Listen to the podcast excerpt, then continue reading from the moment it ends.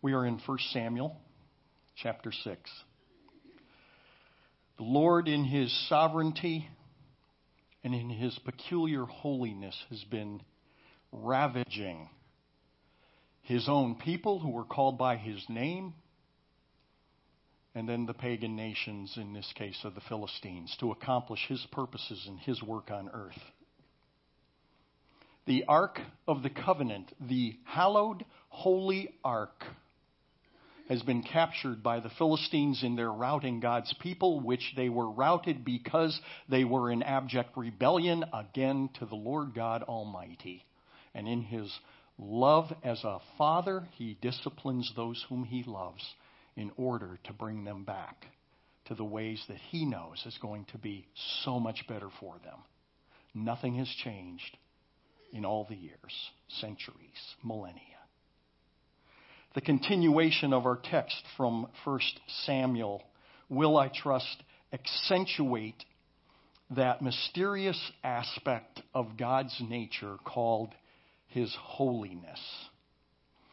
Outside of the Christian church, I will assert that for all the talk of spirituality that there may be by those who don't even pretend to identify with the Bible or a Christian faith, the God of heaven and earth is wildly unknown to them. Solomon says in his Proverbs that there is a way which seems right unto a man, but the ends thereof are the ways of death. So much for Oh, but if you just believe it and it's right for you, it is. Contrary to the wisdom of God. By the mainline church, the God of heaven and earth is widely mischaracterized. And mainline churches say, What is the mainline church? I've heard people talk about that or mention that. The mainline church generally refers to the older denominations around that uh, had their origins um, overseas and came to this country by virtue of very godly people, God fearing individuals. And then, of course, over the years, everything degraded. And now the mainline churches uh, still assume many of the uh, pretenses of the Christian faith, many of the forms, and yet their hearts are so very far away. And then the God of heaven and earth even by so called Bible believing church, I assert, is misunderstood wildly. And of all of those attributes of God that we could talk about, holiness and sovereignty, I think, are the least known, certainly the least understood. And this morning's text is going to underscore the first of those two, namely the holiness of God and why we should care. I want to resume this morning in 1 Samuel 6, beginning in verse 16. When the five lords of the Philistines, that is, the leadership of that nation in the particular cities to which were all, uh, all became involved after the ark was captured, they returned to Ekron that day these are the golden tumors which the Philistines returned for a guilt offering to the Lord. One for Ashdod. These are the cities of the Philistines that were all involved. One for Gaza, one for Ashkelon, one for Gath, and one for Ekron. And the golden mice, according to the number of all the cities of the Philistines belonging to the five lords, both of fortified cities and of country villages. The large stone on which they set the ark of the Lord is a witness to this day in the field of Joshua the Bethshemite. He struck down, though, referring to God, he struck down some of the men of Beth Shemesh because they had looked into the ark of the Lord. He struck down of all the people 50,000, 70 men. That number is rightly disputed. I'm not going to go into that this morning. And the people mourned because the Lord had struck the people with a great slaughter. So the ark has been returned to God's people. They get it. They look in, some of them look into the ark, and whatever the number is, there's a great, again, elimination of the wayward and the disobedient. The men of Beth Shemesh said, Who is able to stand before the Lord, this holy God? and to whom shall he go up from us? You've heard me mention it many, many times that there is this ridiculous mindset, even among Christians, that there is somehow a different God of the Old Testament versus the God of the New Testament. And not that he's a distinctly, like a, a, totally different deity within the church I'm talking about, but no. But obviously, the Old Testament is all blood and guts and gloom and doom and travesty and calamity and all of that. And in the New Testament, we get the nice, softer, grace filled God. But we have to remember the purpose of the Old Testament. The purpose of two thirds of the Bible that was written in anticipation of the incarnation of God Himself to bring redemption to mankind. And the purpose of that was precisely to pound and pound and pound and pound and emphasize and underscore over and over and over that God is holy and nobody will flippantly, casually, or by their own design make their way into the entrance of God or worship Him however they see fit or feel or believe in their heart is right. He does not cut any slack when it comes to his nature, his character, and his revelation. The book of Hebrews in the New Testament is extremely helpful in a rather concise way to give us a great handle on the Old Testament. So, through the Old Testament, we catch these glimpses of God which are often offensive to our sensibilities. What I mean by that is, for example, I remember the first time that I read about Uzzah. And Uzzah will, will come along here if, we're, we're, if I'm around long enough, if we're all around long enough, if the Lord tarries in the sequel to 1 Samuel and 2 Samuel. Let me read just an excerpt from 2 Samuel chapter 6. They placed the ark of God on a new cart that they might bring it from the house of Abinadab, which was on the hill. And Uzzah and Ahio, the sons of Abinadab, were leading the new cart. And so they brought it with the ark of God from the house of Abinadab, which was on the hill. And Ahio was walking ahead of the ark. Meanwhile, David and all the house of Israel were celebrating before the Lord with all kinds of instruments made of fir wood, and with lyres and harps and tambourines and castanets and cymbals. And no charge for this little editorial comment. But there was the worship team, the instrumentation. And I find it curious that five out of five of those instruments listed, three of them, 60%, are percussion instruments. Oh, yeah. Mm-hmm. Not for what it's worth.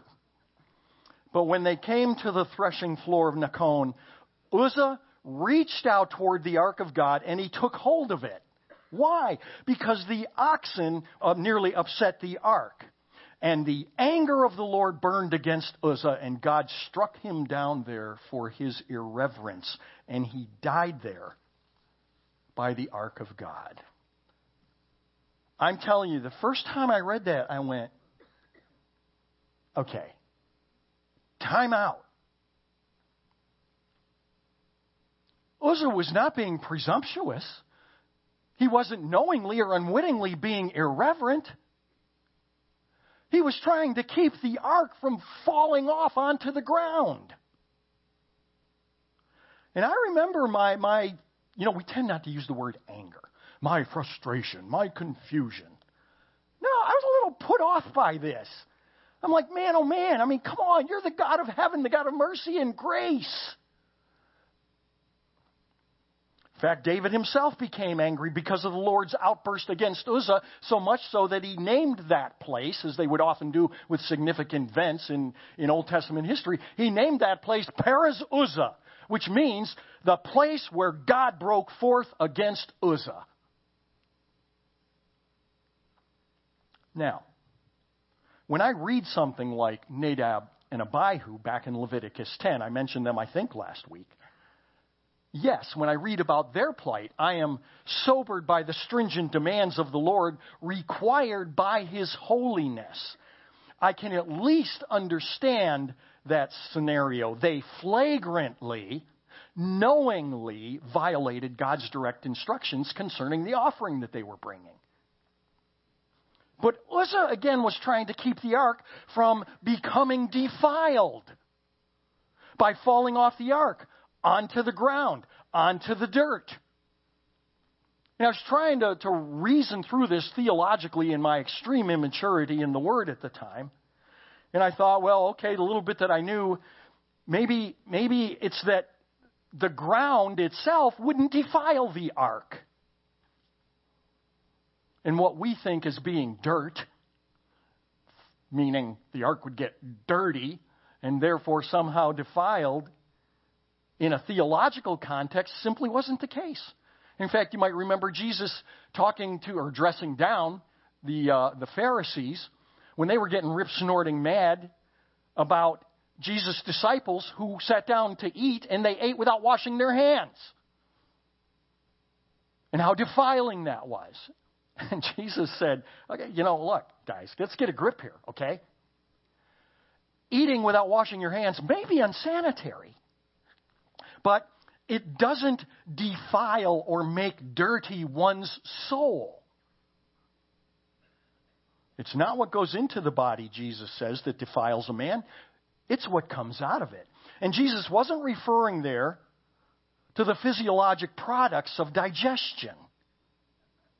He was talking about the spewing out of ungodliness in thought and word and deed because those things emanate from a spirit of self determination. Another word for that is rebellion. So back to Uzzah. Why was God so hard on Uzzah, who was just trying to do a good thing? As it turns out, the ark was not being transported in the first place as specifically, meticulously prescribed by God when He gave them instructions on how to make the ark. You remember, might remember the, the, these crazy details that kind of drive you nuts sometimes. He told them to put loops, you know, in the ark, and through those loops, these two posts would be put, and the priests, the the uh, uh, the Levites would take and they would carry the ark by hand, not on some cart, but by hand without touching the ark on these poles. Well, they put the ark in the in the cart, and you know that was good to go. So that was the first problem.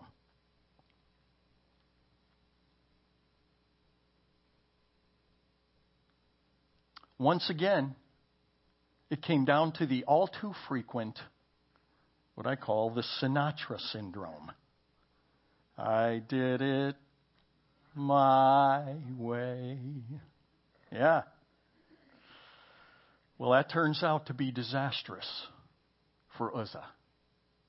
Good intentions notwithstanding, God's holiness will not be compromised and if it ever was, then he would no longer be God with a capital G, but he would simply be one among the pantheon of small g false gods who have been created in man's image and likeness.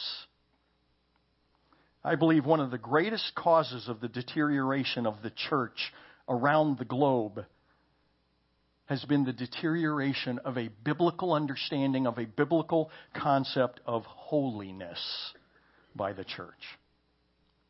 The fact of the matter is, we are all, every single one of us, guilty by degree.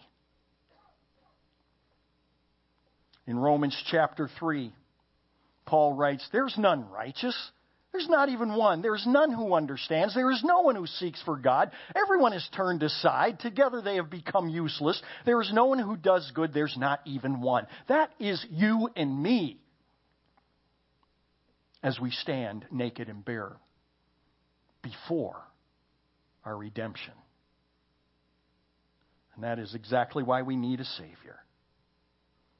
In Leviticus 11, we read, For I am the Lord who brought you up from the land of Egypt to be your God, and thus you shall be holy, for I am holy. And woe be to those and I'm speaking again of those mainline churches, those wayward churches who pride themselves on casting or portraying an image of a sloppy God to whom holiness no longer matters. Who make it an art, if you will, with great pride of speaking what is not right concerning the Lord. It was the sin of Job's friends. Job 42 7. The Lord said to Eliphaz the Temanite, My wrath is kindled against you and against your two friends. Why? Because you have not spoken of me what is right, as my servant Job has.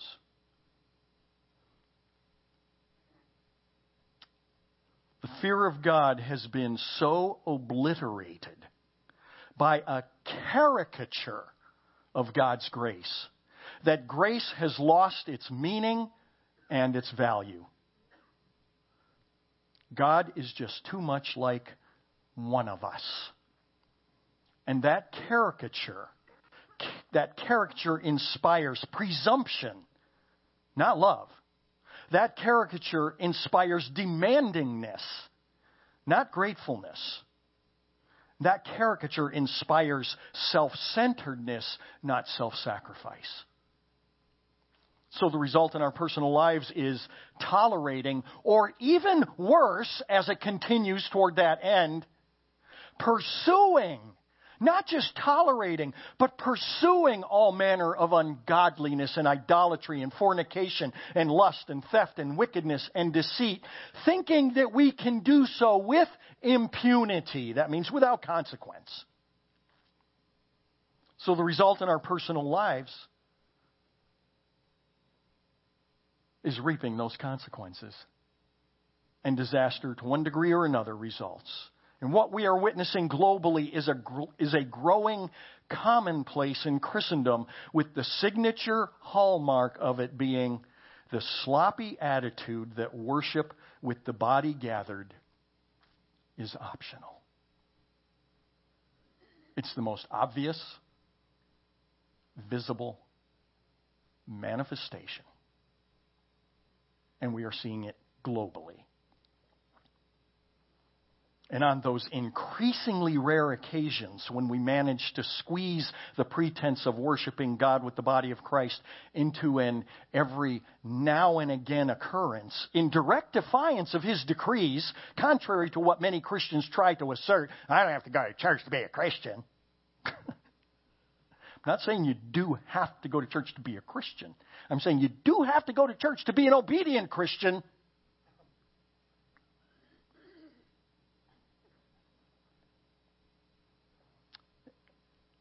And in spite of it all, we nonetheless feel good when we do come on those rare occasions, believing we have done God a favor by making time for Him at all. Now, thinking about the God of the Old Testament and the New Testament, let's think biblically. Old Testament, God. New Testament, God. Hebrews 13:8, New Testamental book. Jesus Christ is the same yesterday, today, and forever. And let me remind you that Jesus did not come into existence on Christmas morning. He is the triune God, Father, Son, Holy Spirit, ever existing, eternal, without beginning, without end. Thinking biblically. So it's instructive and it's intentional that it happens to come from the book of Hebrews, which again explains the Old Testament, New Testamental marriage between law and grace, of obedience and blessing, and the superiority of the existing Savior above all things meaning there is not one God or aspect of God in the Old Testament. And that's why we see all the blood and the guts and the destruction and the death, and then a different God or aspect of God in the New Testament. The God who snuffed Nadab and Abihu and who broke forth against Uzzah for touching the ark is the same God born in a stable who came to save mankind.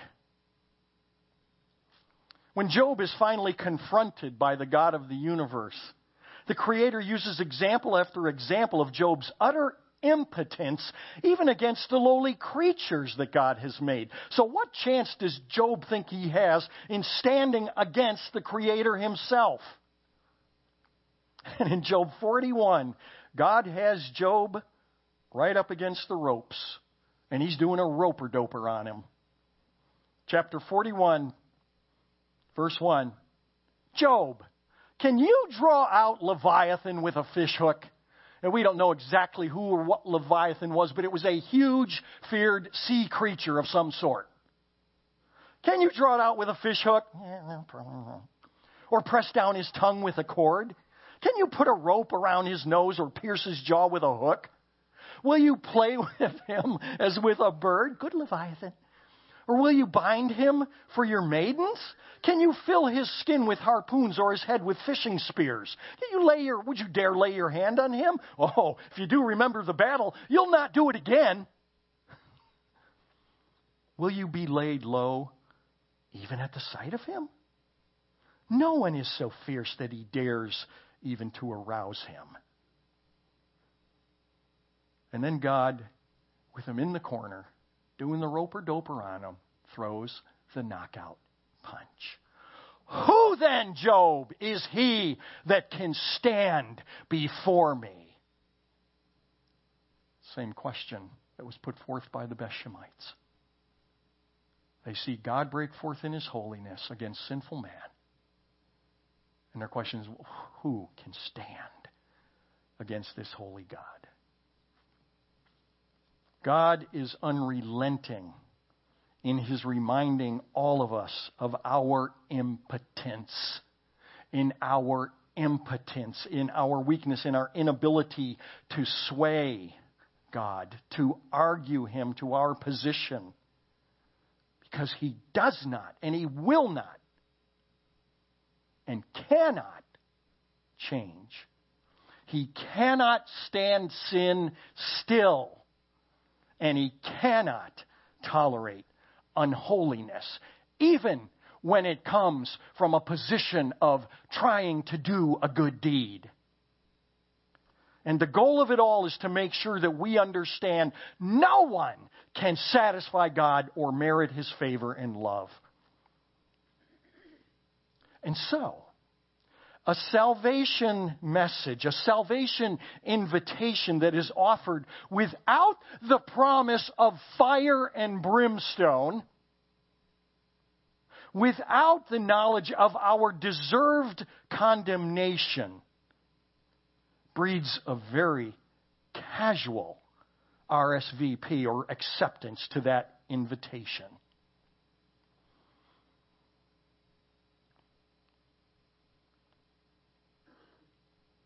The preachers for many, many years now. Wasn't so in the old days. They come in, they paint some kind of a caricature of God.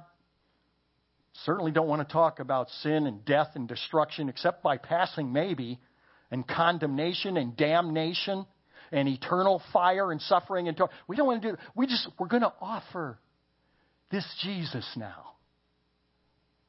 And they really have no idea, certainly no appreciation of what it is they are being saved from.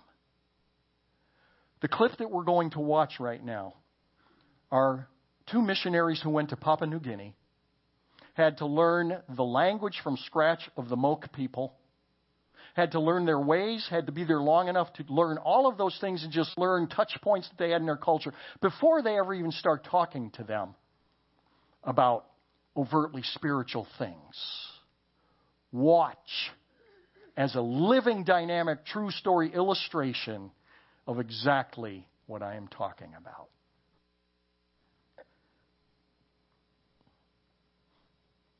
That little blurb there at the end was that they had applied to at least another mission agency. But he had no formal education. He was in his 40s. His wife had some kind of an illness, don't know what. And so they turned him down. Said he wasn't fit, wasn't qualified. Mark Zook, the missionary that you saw, died four years ago. He said, We never mentioned Jesus Christ until after two months of teaching Old Testament foundational stories. They understood what they were being saved from. And it changed their lives. Missionaries could have walked in with a minimal knowledge of the language and said, Okay, sit down. We want you to know that God loves you and has a wonderful plan for your life. Do you want God to be your friend? Receive Jesus. And that's pretty much what the gospel has been reduced to today. Devoid of his holiness, devoid of his demand for righteousness, for sinless perfection. The writer of Hebrews says, Strive for peace with everyone and for the holiness without which no one will see the Lord. That's not an Old Testamental book, that's a New Testament. Strive for the holiness without which no one will see the Lord.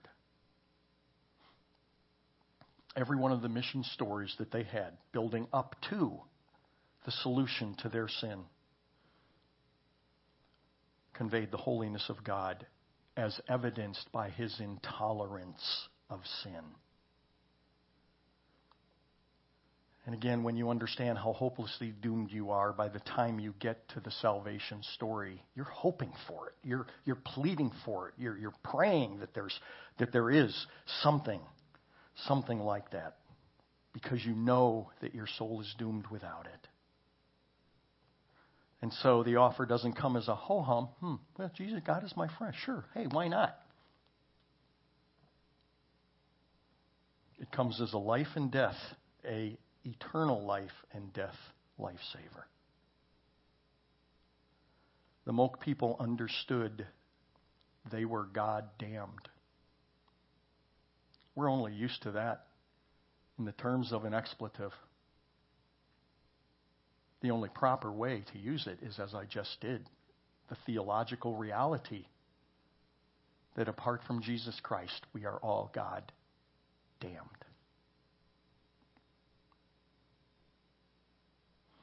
Once they understood, jubilant celebration was the natural response.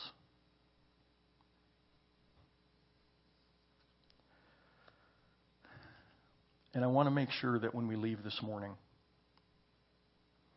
that this wasn't all cloaked. That is the grace of God in the Old Testament. I've said many times that beginning from the third chapter of Genesis, there are these little foreshadowings that God has a perfect plan, a rescue plan already in place. 700 years before Christmas morning, the prophet Isaiah writes, I will rejoice greatly in the Lord. My soul will exult in my God, for he has clothed me with garments of salvation. He has wrapped me with a robe of righteousness. What a picture of being wrapped in the perfection of the Savior as he gives us his salvation, his righteousness, and all that rightly belongs to him. 600 years before Christmas, the prophet Habakkuk writes Behold, as for the proud one, his soul is not right within him, but the righteous will live by his faith.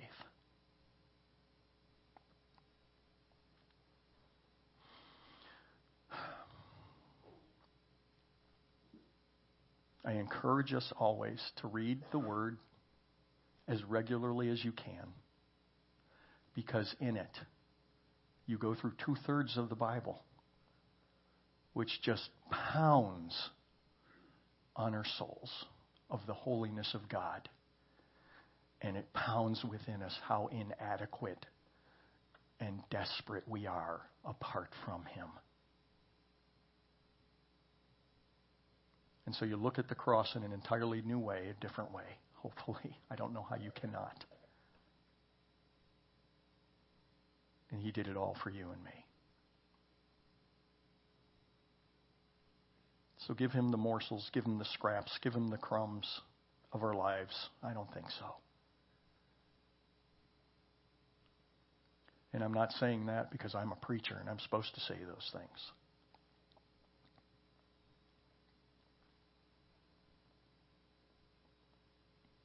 I didn't become a preacher till my mid 30s. And we were well on the route, not patting ourselves on the back. I'm merely saying with the Apostle Paul, the things that you have learned and received and heard and seen in me, practice these things, and the God of peace will be with you. Let me have you stand.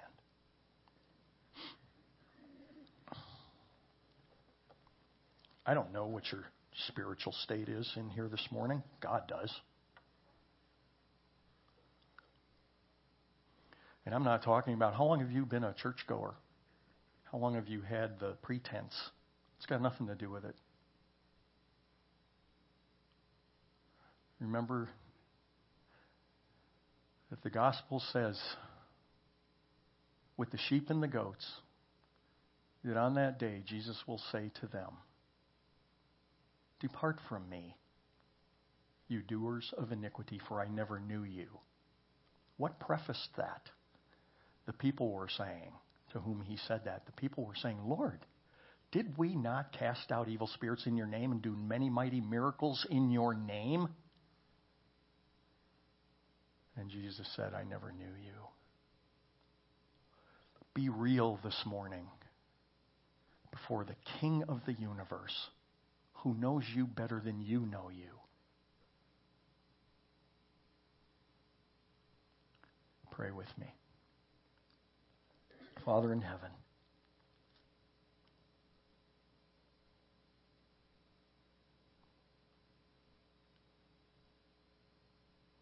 I sensed long ago that I outstripped the Apostle Paul of making the claim that I consider myself chief among all sinners.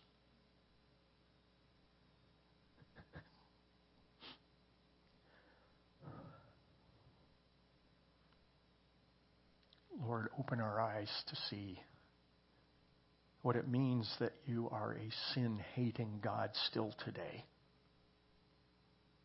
And then let us behold the cross anew and afresh. And our beautiful Jesus, who gave it all for us.